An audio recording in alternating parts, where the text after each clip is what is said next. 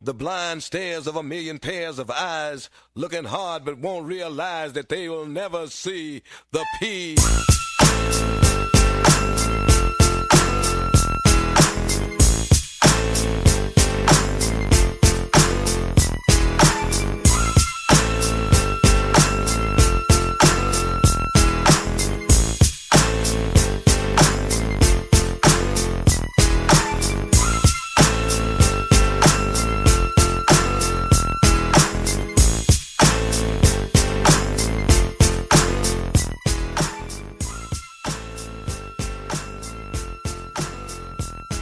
Yes, sir. That's right. We're back. It's all eyes on Cleveland. I am your host, Brad Ward, and we are here to kick off our trip around the AFC North, getting you ready for the 2020 NFL season.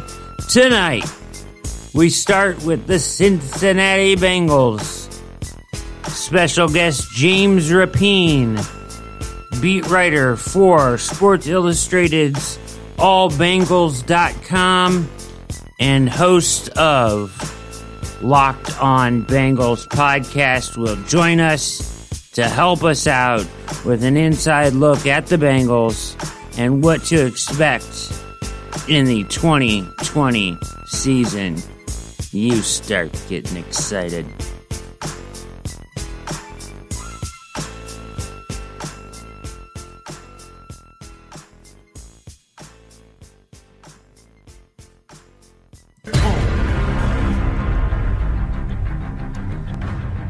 There it is. We are back in full effect. It's all eyes on Cleveland.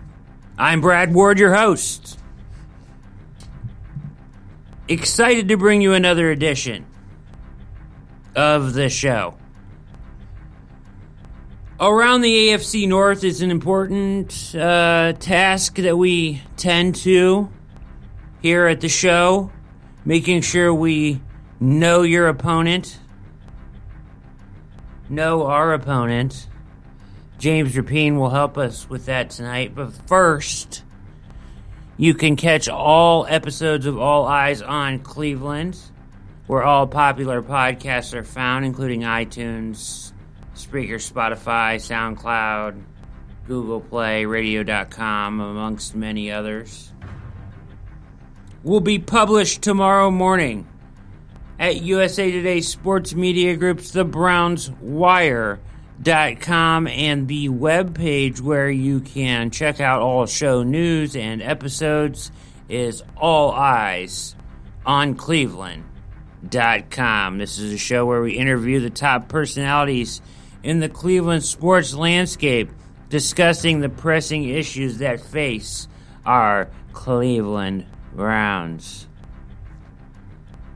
Go ahead and kill that Mikey. Mikey's on the ones and twos tonight, doing his thing behind the glass. Big shout out to him. We're going to get right to the interview here with James Rapien. He, like I said, uh, he uh, spent some time in Cleveland. You might recognize uh, him and his voice from being on 92.3 The Fan uh, for some time. Um, and then uh, now, uh, as he's from Cincinnati, covering the Bengals and doing it well. Uh, so, uh, as I said, uh, without any uh, further ado, we'll get you to him. He will. We'll talk Bengals. We'll come back talk about a little bit what we talked about, and then I've got kind of a Bengals Browns comparison on the schedule, like what two teams are different um, on their schedule. We'll take a look at any West Coast trips and a couple interesting facts about the Bengals this year. Um, and then we'll get you up and out of here. Um, it's been a strong past three days uh, with Zac Jackson, Ken Rogers, and now James Rapien. So look for that uh, special edition Hard Knocks premiere uh, show we did with uh, a VP of NFL Films and showrunner of Hard Knocks.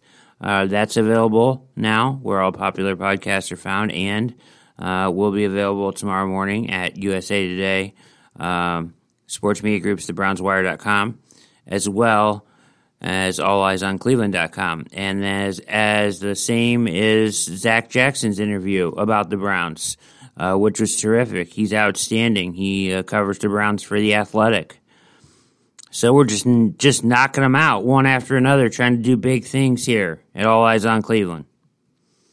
Um, and Mikey, you ready? All right, let's do it. We got it teed up. Here we go. Here's the interview with myself and James Rapien. We'll come back, talk about it, get you out of here.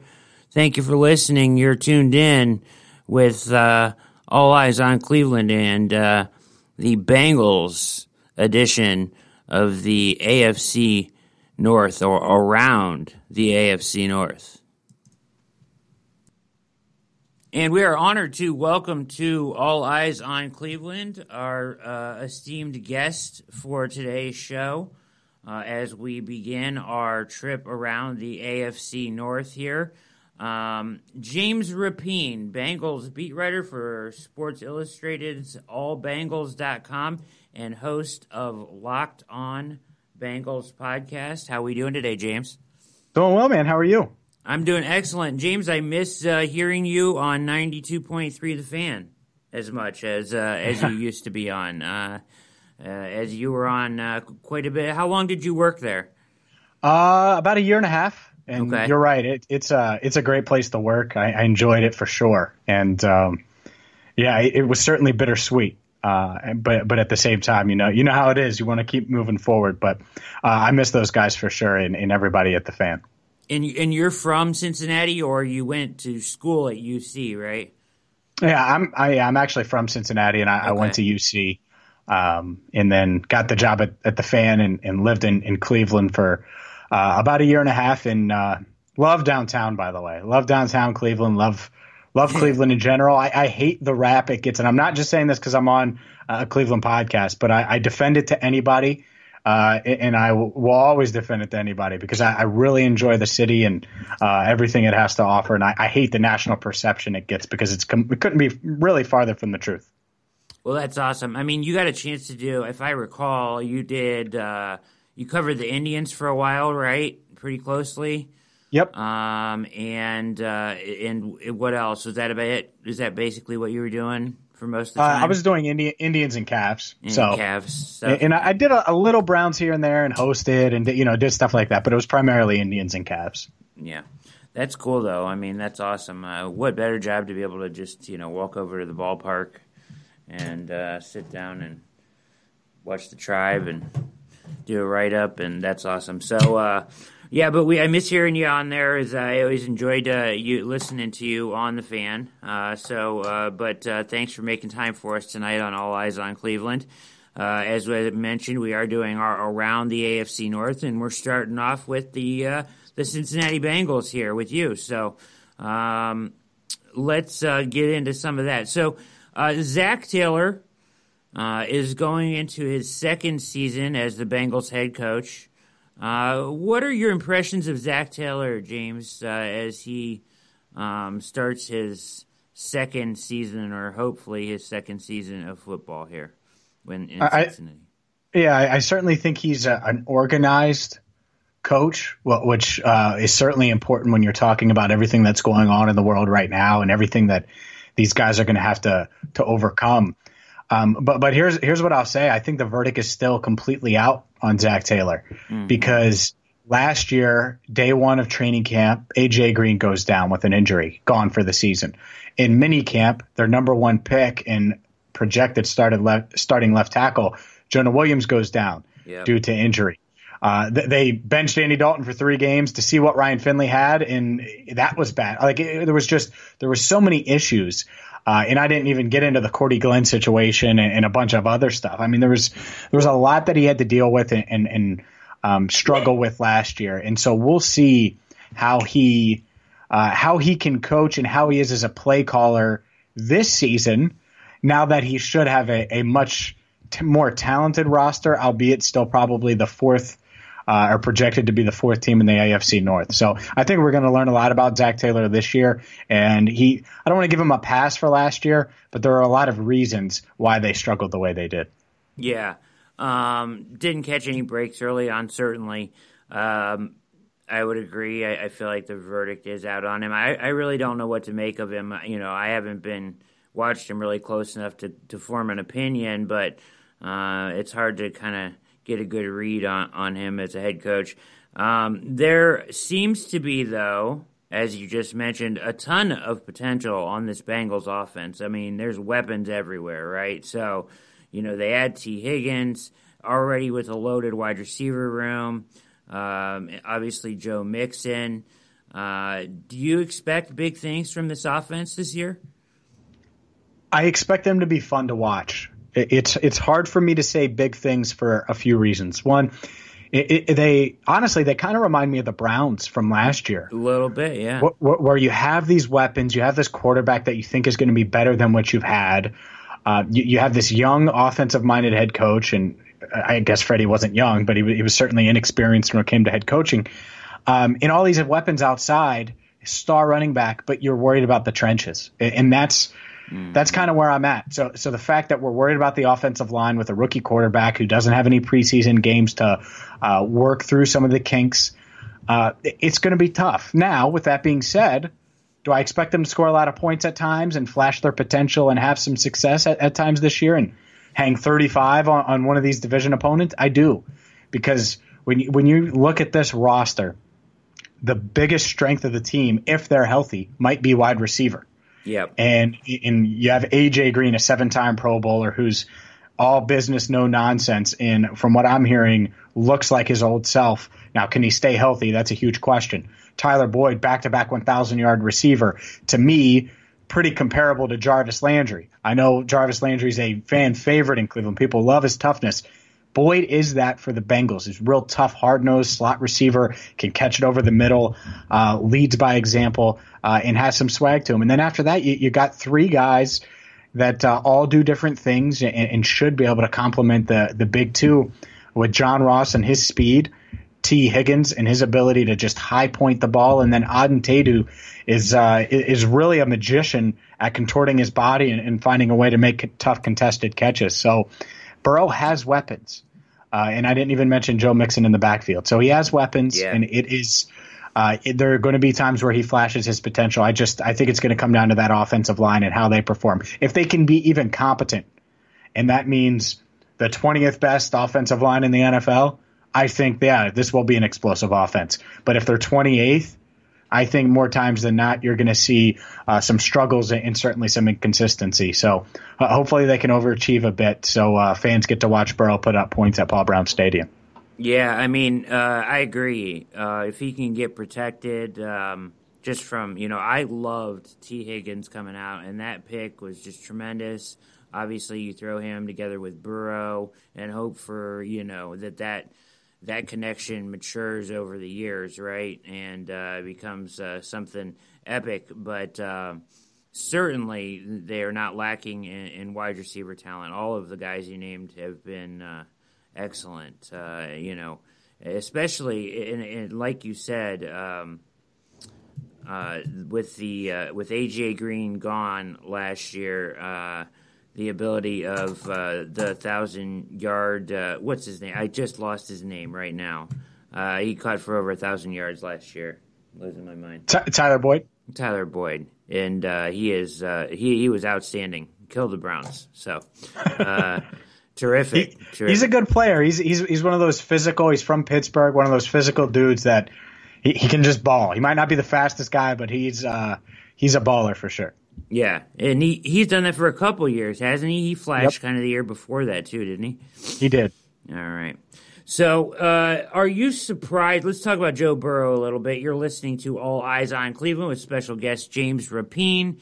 James is the Bengals beat writer for Sports Illustrated's AllBengals.com and host of Locked On Bengals podcast. Uh, Joe Burrow, um, weird situation. Uh, you know, I've read some of your stuff uh, on, you know, the situation as far as a rookie quarterback coming in. I uh, was talking to a couple guests yesterday. It's just crazy to me how they're going to throw rookies out on the field having never had a live rep before this mm-hmm. year. Like, that's insane, right? Like, you're going to step out on the field and you've never had a live rep before. But Um, he, if anybody can do it, it's him. Uh, I feel like you know he's got the moxie, he's got all that stuff. So, um, a couple questions surrounding him, though. Are you surprised that the Bengals didn't add uh, a more veteran um, backup to kind of help him along or, or be there for support? Uh, as far as Joe Burrow goes, I mean, he's in there with a bunch of young guys, right? They have like 4 mm-hmm. four quarterbacks, all young. Um, are you surprised they didn't do that?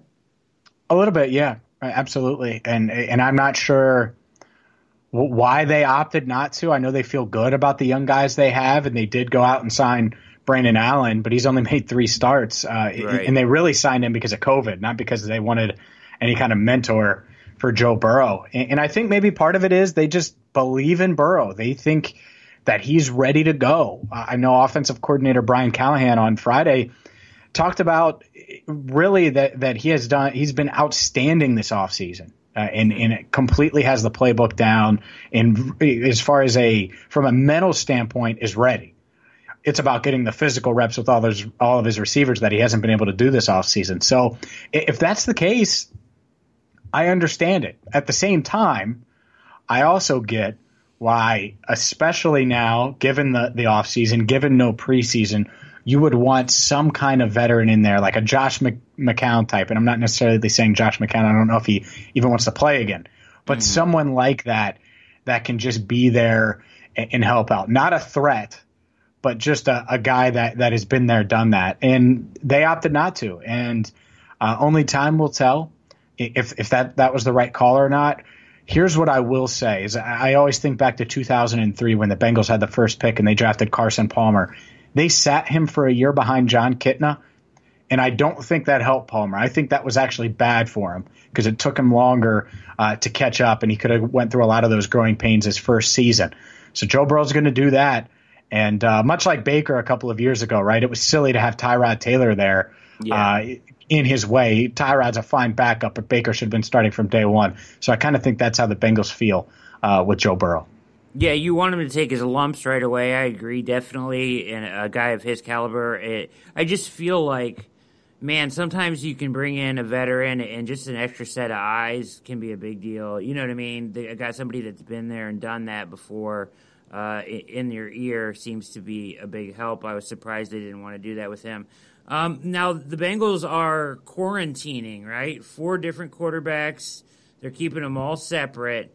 Do you like this idea? It, you know, once again, wouldn't it be? I could make the argument it would be more helpful to have a quarterback room to support him.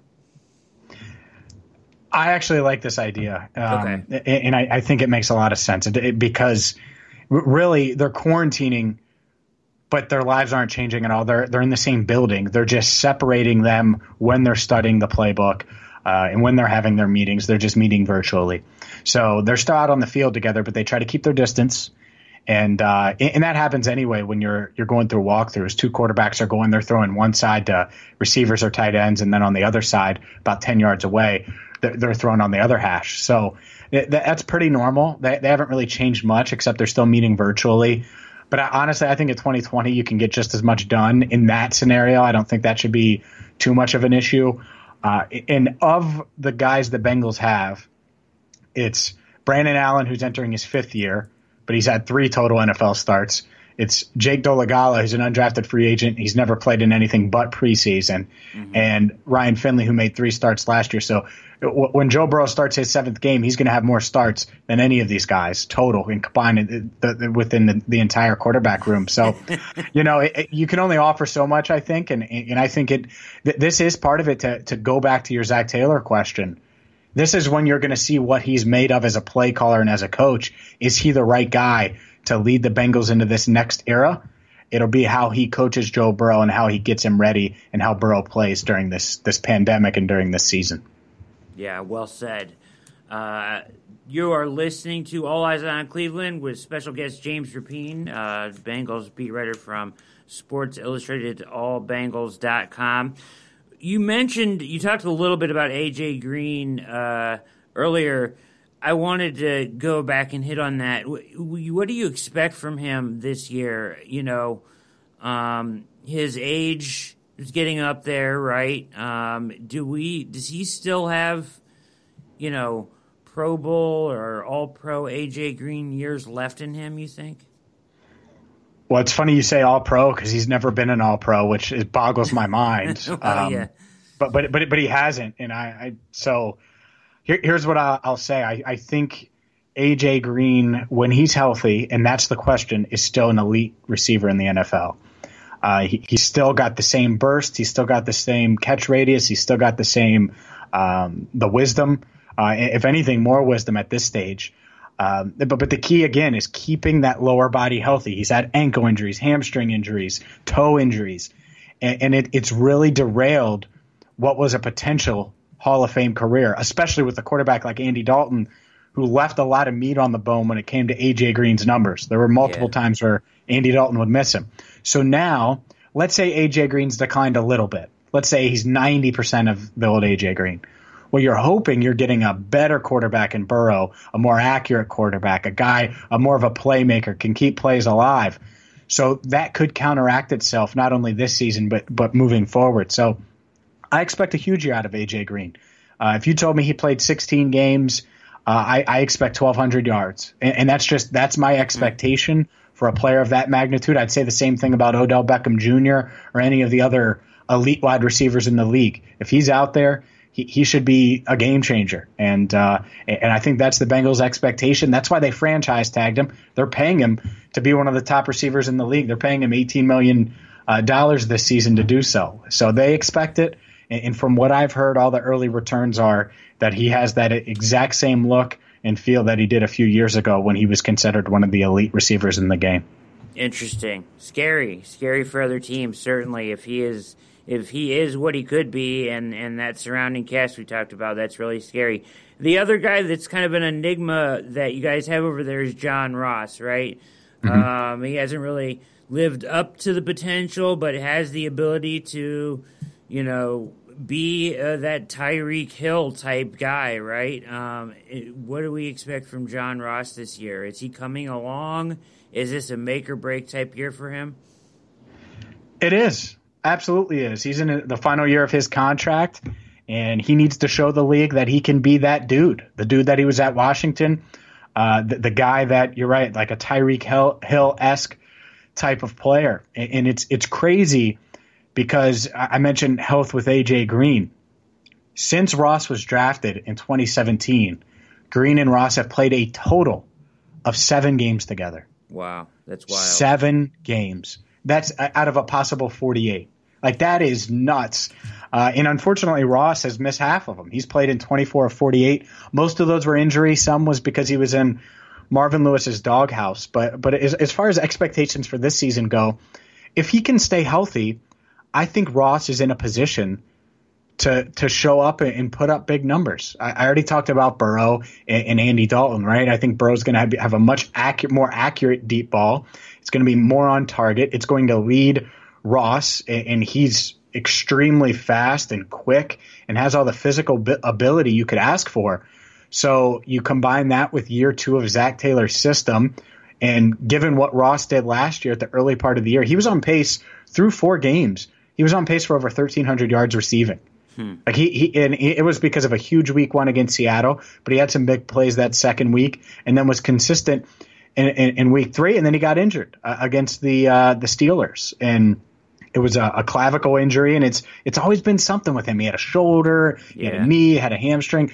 So if he can stay healthy, and I know he's done certain things to his body uh, to, to try to strengthen it and, and, and try to be able to absorb a full 16 game season, if he can do that, I think he could be uh, be a game changer. I really do. But that's a big if, given that he dealt with injuries in college. He's dealt with injuries in the first three years of his NFL career. Um, but like I said, if he could stay healthy, he's got the speed, the quickness, the physical ability, and now probably the quarterback to have a big season. Interesting stuff. Very, very good, James. Uh, now, this is uh, a tough one here. At least for me, it is. Uh, you may feel differently. The dreaded running back extension in the NFL nowadays, right? Teams are getting burnt left and right. Uh, that that you know have extended running backs, and, it's coming for the Browns, and it's here for for the uh, Bengals, pretty much, right? Joe Mixon. Um, wh- what are the Bengals thinking when it comes to a Joe Mixon extension? Are they looking to lock him up for three to four years? Are they looking at a franchise tag? Uh, do they want to wait and see on this deal? Um, you know, the the question I've kind of phrased it to some people. It really is. It's a tough, such a tough decision because of the amount of money, um, and and you know, running backs are running backs, right? So you really do have to be special, and I do think Joe Mixon is a special back. Um, so it's interesting. It's going to be interesting to see what Cincinnati does. Where where are you at with this? What do you think they're going to do here? I think that they're going to, and I well, I know they're trying to extend him, and okay. they want to extend him, and, and that's a priority. I think that's really their only priority as far as contracts go between now and the start of the year. They want to get a deal done with Joe Mixon, and he's a guy. I agree with you. He is special, and the numbers don't show that completely because he's dealt with an awful offensive line. Like I know Browns fans think the past couple of years their offensive line's bad not nearly as bad as the Bengals offensive line has been. so, so when you combine that with Ryan Finley at quarterback, well, teams yeah. are going to put 10 in the box and say, there's no way Ryan Finley could throw it 15 yards downfield. And they were right. you know, so uh, despite that, Mixon's ran for back-to-back 1,100 yard seasons. He's he's shown the ability as a pass catcher out of the backfield, and, and I think that's where the Bengals need to use him more this year, is as a, a receiving threat he's uh, he's Kareem Hunt esque when it comes to catching the ball out of the the backfield. Mm-hmm. He can do that regularly um, and, and, do it does it just as smooth and, and, can make guys miss all of that stuff. And so w- when you have that type of back, I say pay him. Um, I, I, have come to this number, and to me, it just seems like a fair number, uh, okay. considering what he could be. I would offer him four years, forty million dollars. Okay and that would keep him under contract through uh, his 20 age 24 25 26 and 27 seasons so you're getting him for basically the rest of his prime and instead of paying him 15 million like zeke or christian mccaffrey you may be overpaying a little bit for the numbers he's put up but if you get him involved in the passing game this year and moving forward he's going to really carry that offense. He has the the ability that Zeke does to carry an offense and be the focal point. And, and if you run everything through him, then that will be end up being a bargain at $10 million per year. So that's how oh, I see it. Yeah. And uh, I, I, wouldn't be shocked at, at, all, like I said, if they get a deal done over the next few weeks. Interesting. I didn't know they were that close. That's uh, good news for Bengals fans. Certainly bad news for the rest of the AFC North, in my opinion. He is, he is a beast for sure. Um, all right. Uh, let's uh, switch sides of the ball here. Defensive coordinator uh, Lou I'm going to butcher this. Anarumo. You didn't butcher it. You nailed it. No, I nailed it. How about that? Uh, so I really, really did like James what the Bengals did in free agency. So, you know, DJ Reader with Geno Atkins. I mean, that's as good of um, up front in the middle as I think you can probably find in the NFL.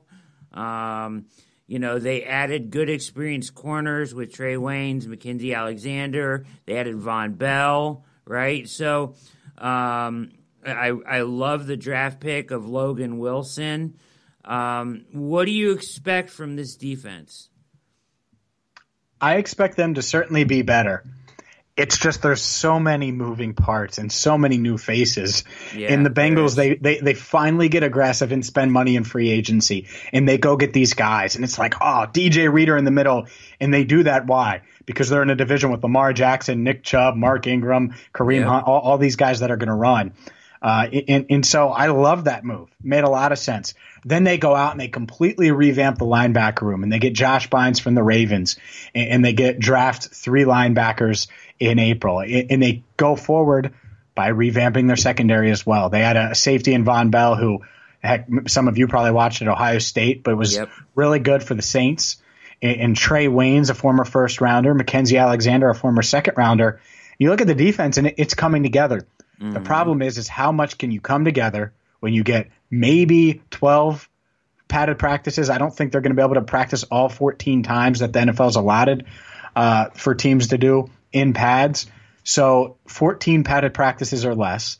You have met virtually all offseason. The middle of that defense is still extremely young uh, in that linebacker room. It's just it's a lot to ask. It's a lot to ask for it to come together, but I, I do think they have the talent. I mean, there's a lot of a lot of defenses that would like to start out with Geno Atkins, DJ Reader, Carlos Dunlap, Carl Lawson, Sam Hubbard, and, you know, and, and, then William Jackson on the outside with Trae Waynes, two first round corners. I mean, that's that's a pretty good spot to be in with Vonn Bell and Jessie Bates eh, on the back end. So they have talent.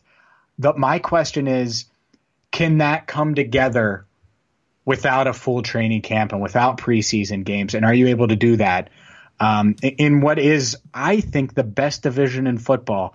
I, I think the Browns are, from a talent standpoint, have a, a, top five offense. I mean, there really isn't a hole, there isn't a weakness on the Browns offense. The Ravens, to me, have the best roster in football, period. And yeah. then the Steelers, while I'm kind of down on them, Mike Tomlin's never gone worse than eight and eight, and Ben Roethlisberger's back. And yeah, he's been injured, but he's a future Hall of Famer. So it's a, an extremely tough division. And obviously, Pittsburgh's defense is great, but I think the Bengals have made up for that talent deficit a, a bit. I just wonder how cohesive they'll be as a unit, considering all the moving pieces, considering all the new parts, and, and, and how quickly they have to get ready for this season. Yeah, there's a lot of teams asking that question. I, I got to think. You know what I mean? How can how can we pull this together in just you know 12 or 14 padded practices? You know all these walkthroughs. I think they're up to 90 minute walkthroughs. I heard or whatever. So uh, I mean. Uh, you know, at least the the head coach is there for the second year. You know what I mean? Uh, so uh, at least there's some familiarity there. But like you said, a lot of moving parts on the defensive side of the ball. Uh, I really liked um, also just you know looking at the depth chart here. Uh, Akeem Davis Gaither was a guy I really liked out of the draft. You guys are the, the have like the same.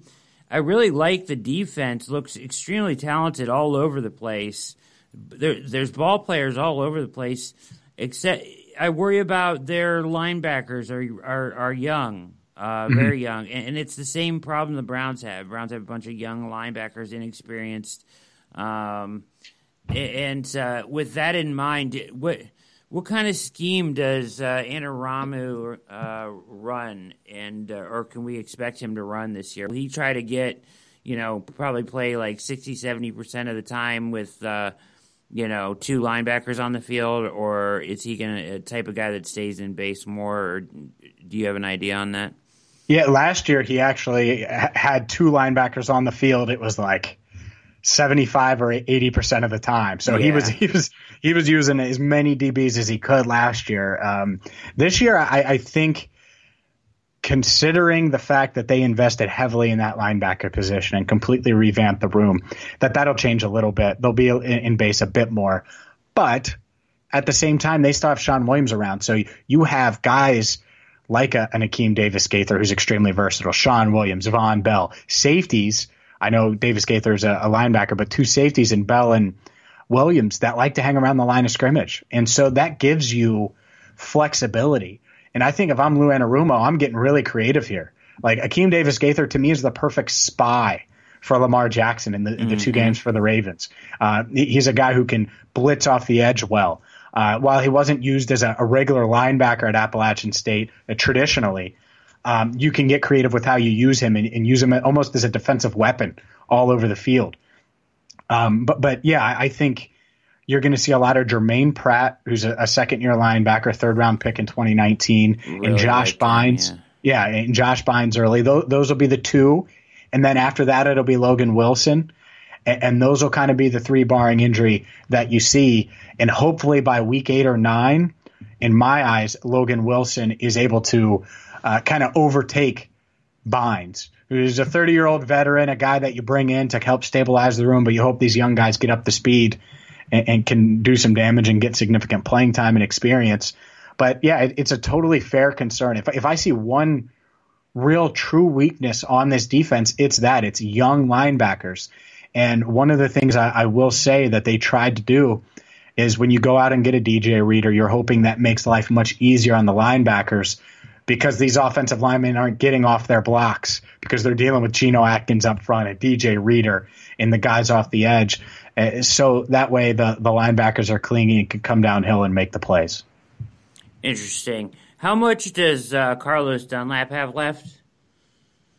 He's uh I, I, think he's got a lot left. He's actually just a couple of sacks away from the Bengals' all-time uh, sack record. He's a freak. I, I bet. Yeah, he, yeah, he's been around a while. It seems like it seems like he's been around forever, uh, raising raising hell for them. But yeah, um, he was drafted in 2010. Yeah, he was drafted in 2010, and uh, I believe he has 80, 82 and a half sacks. He's a couple away wow. from breaking the record. I, and I expect that to happen. And honestly, he's the type of guy that – and he's 31 this year, he could still be a, a, a really serviceable pass rusher just because he's such a freak athlete and, and, a technician at like 34, 35. He's a guy, I don't know if he'll end his career with the Bengals, but if he wants to play that long, he'll be able to to bounce around a little bit and still be a, a very serviceable pass rusher in situations, uh, you know, in situational uh, football, you know, at, at 35 years old.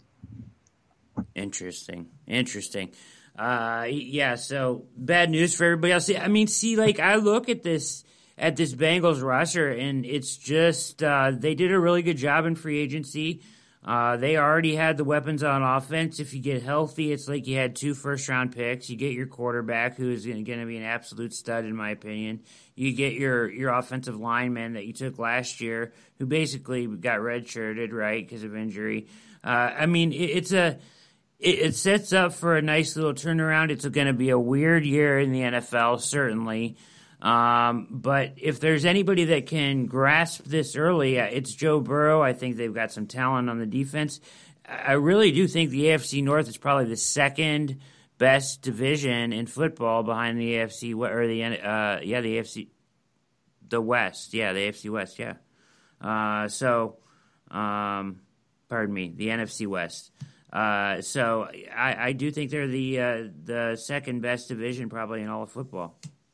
Yeah, I, am with you, and I think they actually contend for the best here because I, I, think the Browns. I'm not trying to jinx. I think the Browns are really good. I, I, think the Steelers are going to be right there with that with that elite defense as long as they can get the running game going. And, and then, like I said, with the Ravens, I think they're the best team in football. So yeah. combine that with what what, what I think is a, a fine roster Bengals roster, it's just tough. Like, does it compare to some of these other teams? It might not have the depth, but the top end talent is there, it's especially with their off season addition. So yeah. it, uh, it, it should be a lot of fun to watch. That's for sure. All right, you're listening to All Eyes on Cleveland with James Rapien. Uh, James is the Bengals beat writer for Sports Illustrated's All Bengals.com. Go check that out. Uh, and uh, he's host of Locked On Bengals podcast, which I'm sure you can find where all popular podcasts are found, right? Is that correct, James? Yep, it's everywhere. All right. So uh, just a couple more questions and we're done here.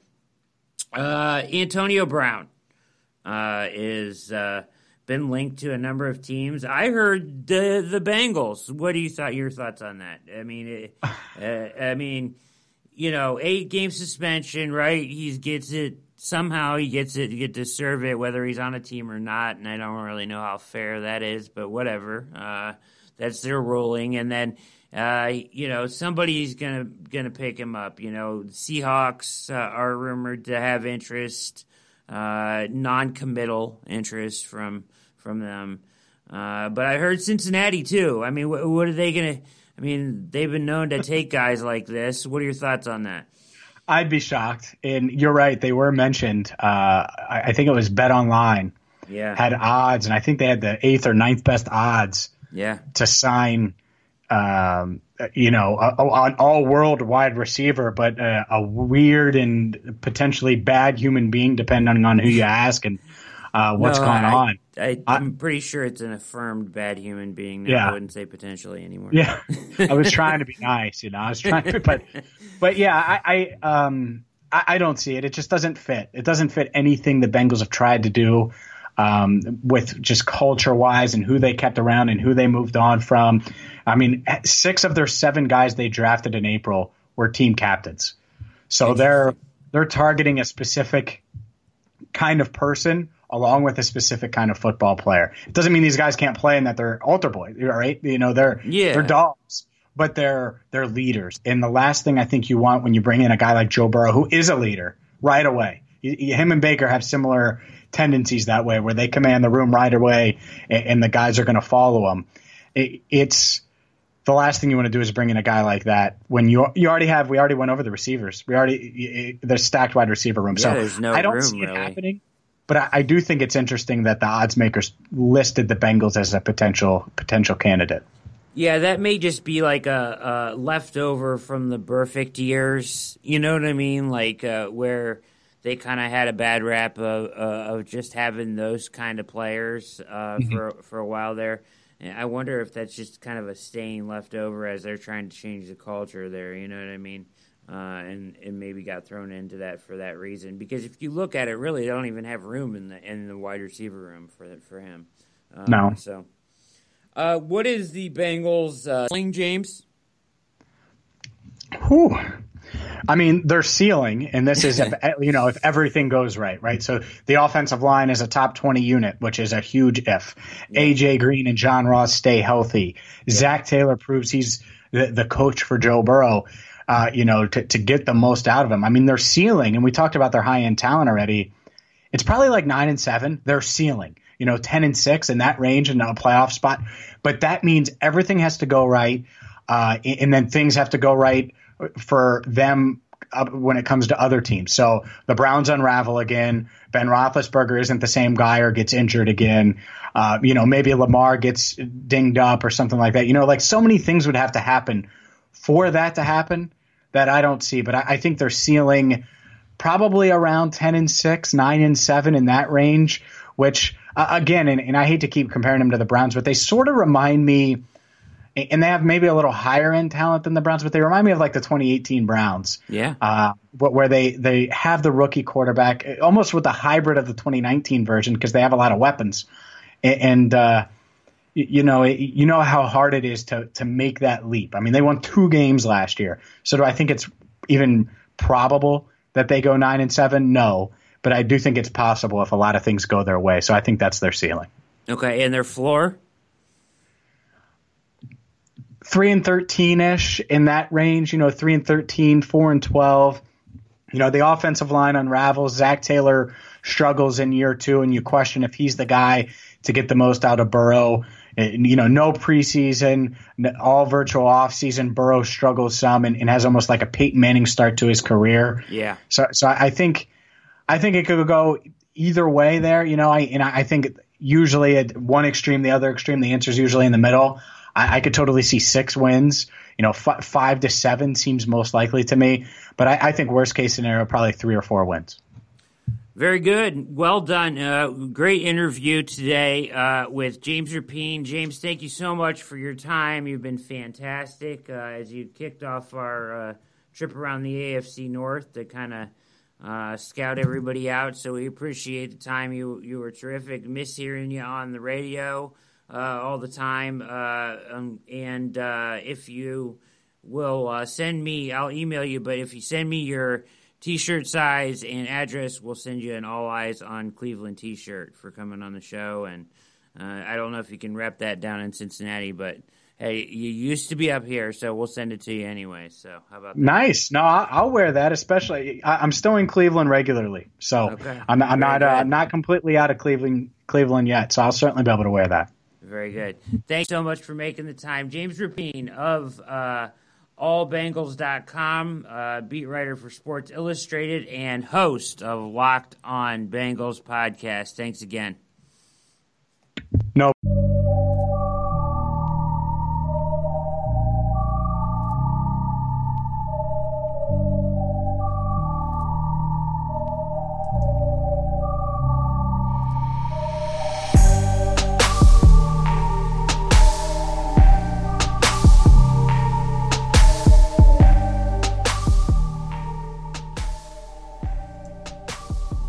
And there it was interview with James Rapien.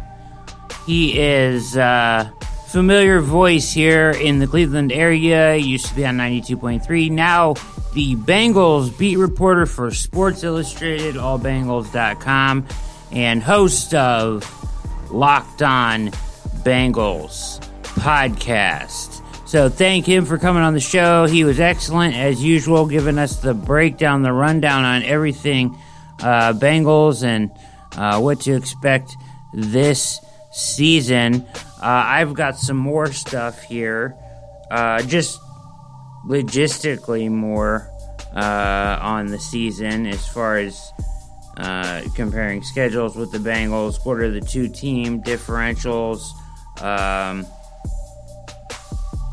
couple other factoids, and then uh, a, a point of interest that I've talked about on the show before. So, gonna hit that here in the last five minutes, and we'll get you up and out of here. Mikey, go ahead and kill that. Mikey on the ones and twos doing his thing as usual. You're locked in listening to All Eyes on Cleveland, the podcast. I'm your host, Brad Ward. That was Brett, myself, and James Rapien uh, talking Bengals football 2020. Speaking of Bengals football 2020, uh, boy, did they get absolutely hosed when it came to. We've already talked about the NFL Top 100, and we talked about a little bit about the process yesterday with Ken Rogers. As He was able to enlighten us because uh, he works for NFL Films that players get the ballots at the end of the season. Every player gets a ballot. They can pick 20 players uh, but it's at the end of the regular season. But man, did the Bengals get absolutely hosed in the NFL top 100? Not one Bengal player. Oh, man! Not oh, one. Man. Uh, part of the top 100.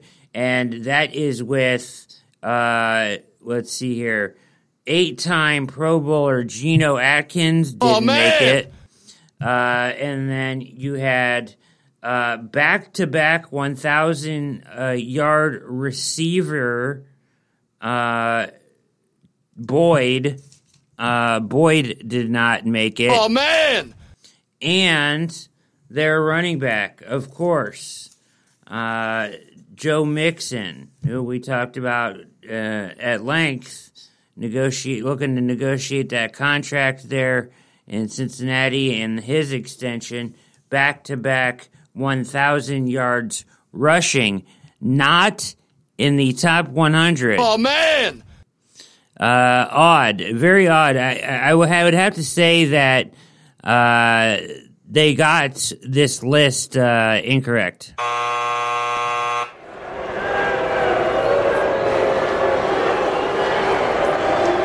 Not very good.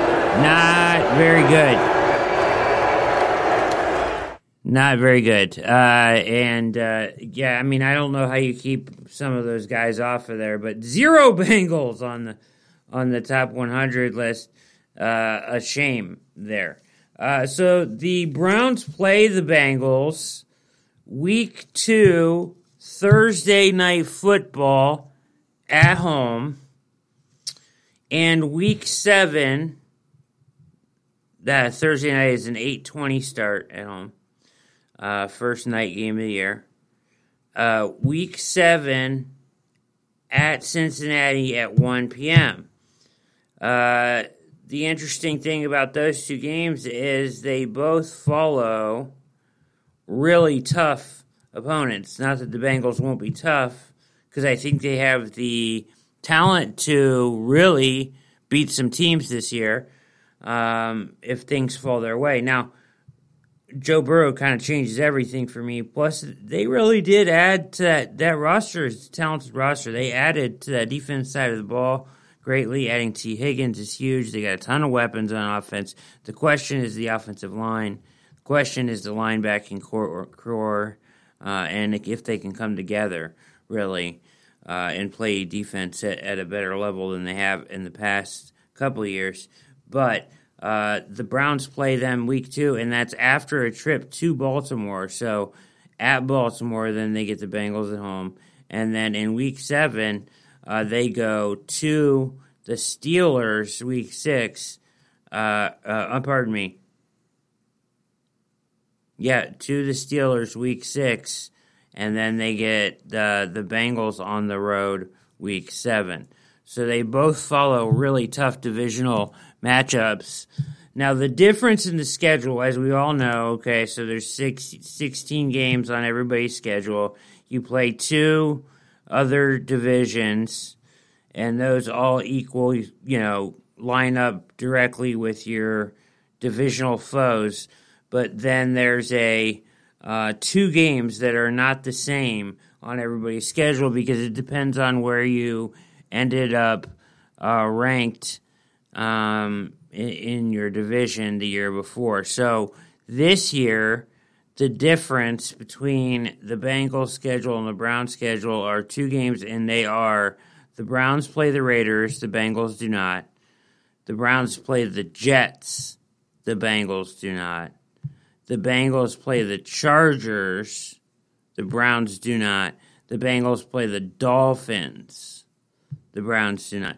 So when you look at that, uh, it's pretty much a split there. I mean, Raiders and Chargers, I have pretty much on the same level. Um, maybe one of them could shoot up and have a really good year, but they both have a lot of talent. Chargers have probably a better, best roster of the four teams I just named, but um, their quarterback situation is iffy, uh, as we talked about with Ken Rogers when he was on. Um, and then uh, Jets, Dolphins. You know, the Dolphins actually scare me a little more than the Jets even do at this point. So I'm glad the Browns get the Jets and they get the Dolphins. So that works out as far as that goes. Last thing I want to hit here on All Eyes on Cleveland. My question has been, you know, we, we're watching baseball with no fans. We're watching the NBA with no fans. NBA has been terrific success. Uh, they they set up those gyms, uh, you know, arenas in a way that you you didn't miss the the seating, um, and then you had the big boards right on top of the court, and then you had music playing, and then you have virtual fans on the um, the boards there. So it does look basically like there's a bunch of fans sitting there watching, and that's really what's happening. It's just happening virtually. So I, I swear I saw JB Smoove in like the second round the other night. I, I, I, I don't know. I wrote something on Twitter about it, and nobody responded to me. So I take it nobody else saw that, but I thought I saw JB Smoove on one of those Zoom uh, virtual fan seats. Uh, but um, if you watch NBA on TNT, they keep showing Shaq is somehow, you know, uh, finding his way to stick his head up into the Zoom lens in one of the seats uh, random at random times during the game. So that's pretty funny in itself. There, if you see that. Uh, but I like that they did that, and then they have you know there's a, the um, you can hear the uh, the teams have a bigger area, you know, to so they can social distance, but they on their bench area, but they also make a lot of noise. Same with the baseball games. They they got like down in Cincinnati, they had their their whole uh, grounds crew had. You know, instruments, drums, stuff to bang, make noise down there. You know, they play some crowd noise at uh, uh, up at uh, Progressive Field, and then they um, they play music and, and everything else. And it it you don't notice, at least for me, I don't notice that there's not fans there. Obviously you would notice the difference side by side, but it's not as big of a deal as I thought it would be. And it has taken nothing away, most importantly, has taken nothing away from the um, intensity of the game. It hasn't taken a thing away from the intensity of the baseball game, the moments are still big. They're still you can still feel the intensity. Uh, the game gets tight. It gets tense. Uh, it's very much still there. Same with the basketball guys playing with passion, guys playing hard, guy. You know, it's not the fans have not them not being there, and I think the methods they've used have helped certainly make the games feel more normal, but the fans not being there has not taken away any of the intensity that that we're used to. Um, and so when it comes to the NFL, then I want to see the virtual fan, right? Like if they can't, if we can't, supposedly Lieutenant Governor of Ohio says they're working on a plan to get some fans in for the Bengals and Browns. The Browns don't need to worry worry about it till mid September. It's their first home game, but you know that's what they said. But at the rate we're going as a state, that's probably not going to be feasible unless all of a sudden we see a major drop off in you know positive rates in the state uh, for the coronavirus COVID nineteen pandemic. So um, I I did read in an article that the NFL is considering the virtual fan uh, setup in empty stadiums, which I think is a great idea, just to have you know the faces there watching, uh, being able to make a little noise, uh, you know, makes the field or gym, as far as the NBA goes, feel fuller, feel like more people are engaged, and I think that would help uh, big time um, as far as you know combating the lack of fans there as you know, Jake Burns uh, writes for the OBR, made a comment on Twitter that in American football, having fans not be there will will make a difference. Will be a big deal, uh, and I agree completely that it it will because so much of what they do is derived from the crowd and uh, energy uh, of them cheering them on and the, the the sounds of the moment and and the you know the roar of the crowd is all part of uh, you know home field advantage and and professional football. So I think if they can put if you're going to have empty stadiums, if it's mandated by your state, I think if you put some virtual fans in there, uh, play music, play some maybe some underlying crowd noise uh, with whatever else other noise you're going to get going in there, whether it's virtual fans and the sideline and you know whatever press boxes for owners, etc.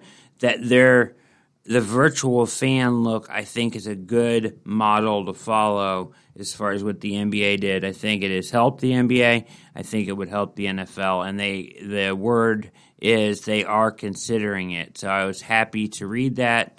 Uh, I even posed that question in a roundabout way to uh, Ken Rogers of NFL Films and Hard Knocks, uh, and he said that he wasn't sure how they were going to handle that. But I did read today uh, they are thinking of uh, implementing the virtual fan. So two thumbs up for me. I think that's a great idea until we can get real people in there. Uh, I thought James Rapien was fantastic, uh, giving you guys the Bengals breakdown tonight on All Eyes on Cleveland. This has been another episode. Go get the show where all popular podcasts are found. Get your All Eyes on Cleveland t shirt. They are popular. Uh, you can see Eric Metcalf wearing his. You can see where Ken Carman got his. L.A. brought us. Uh, Teeds, uh, my brother, everybody out there, they're all wearing them. They're looking nice. Uh, rep your city put on for your city. Uh, all eyes on Cleveland t-shirts available. Go to the pinned uh, tweet at the top of at all eyes on Cle on Twitter. Uh, so that you can uh, go it. You can get it in any color. We've got it in like pink for the ladies or whatever other color you want there. And we've got it in the traditional black. You can get it with the logo or without it. But either way, it comes with the all eyes on Cleveland across the chest, baby. And that's all that matters. Glad that you could be with us tonight and this weekend. Hope you listen to the other shows that we put out as this was a, a big time weekend for us here at All Eyes on Cleveland. For Mikey on the ones and twos, I am Brad Ward. Thanks for listening. We are out. Moving on your whatever you got, we gon' get. Bringing our point to your position. Ripping stages with my thought coalition. Carrying on, eradicate all your stress mode. Just another episode through these area codes we banking on. High times running through your city. If you're missing out a show, we your. We got high times running through your city. The hotness talked about but never seen at the Loch Ness. Till you cop this, drop it inside your vein and like a train. We be running throughout your legs and arms. You're high off a talent and charm. Check the caliber, be a smash like some food on stage with Gallagher. Wear your bib cause it's messy. Niggas scheming on my girl as if my name was Jesse. Watch your manners. Now let me pass it off to Dave Yo, I said travels like Karen LaRue. Small talking in the big city. It's all about getting the coins. Everywhere I go, I touch a tenderloin. Exporting a dot com Viet mark bomb on your metro. Model order iron horse. Yo, take the cross and meet a nigga at the butcher. Cutting your girl, we on a world tour. Supplying your bloodstream with nothing but the pure uncut your times running through your city. If you're missing out, it'll show we a pity. We got high times running through your city. Read the funk, the funk, the funk, the funk, funk. The read, the read, the read, the funk. We ain't walking on a yellow brick road. These streets stay red and bloody. Kids study your code so you can easily pass. I stash a little love when I'm on the visitation. If you crossing my lines, nigga, do the same. I'm guaranteed to run through and prove the game. Ain't bigger than the pieces in it. You see the pieces in it had me stuck traveling one side of the map, clapping hands with rat cats who ain't deserved that. Long hauls and living out of suitcase, man. Chicken heads and gangs of fruitcakes, man. Ain't nothing better than exploring the outskirts, especially when she ain't got no pantyhose on and it's on. High times running through your city. If you're missing out, it'll show we a pity. We got high times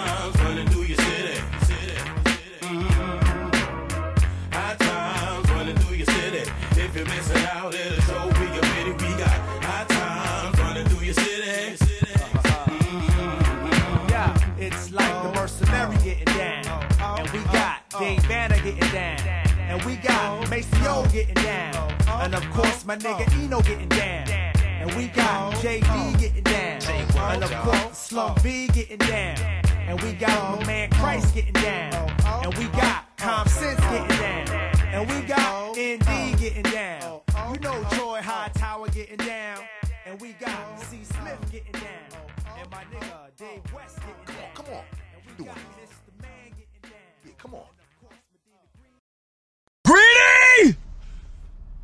Greedy? Huh. All right. Greedy. Yes, sir.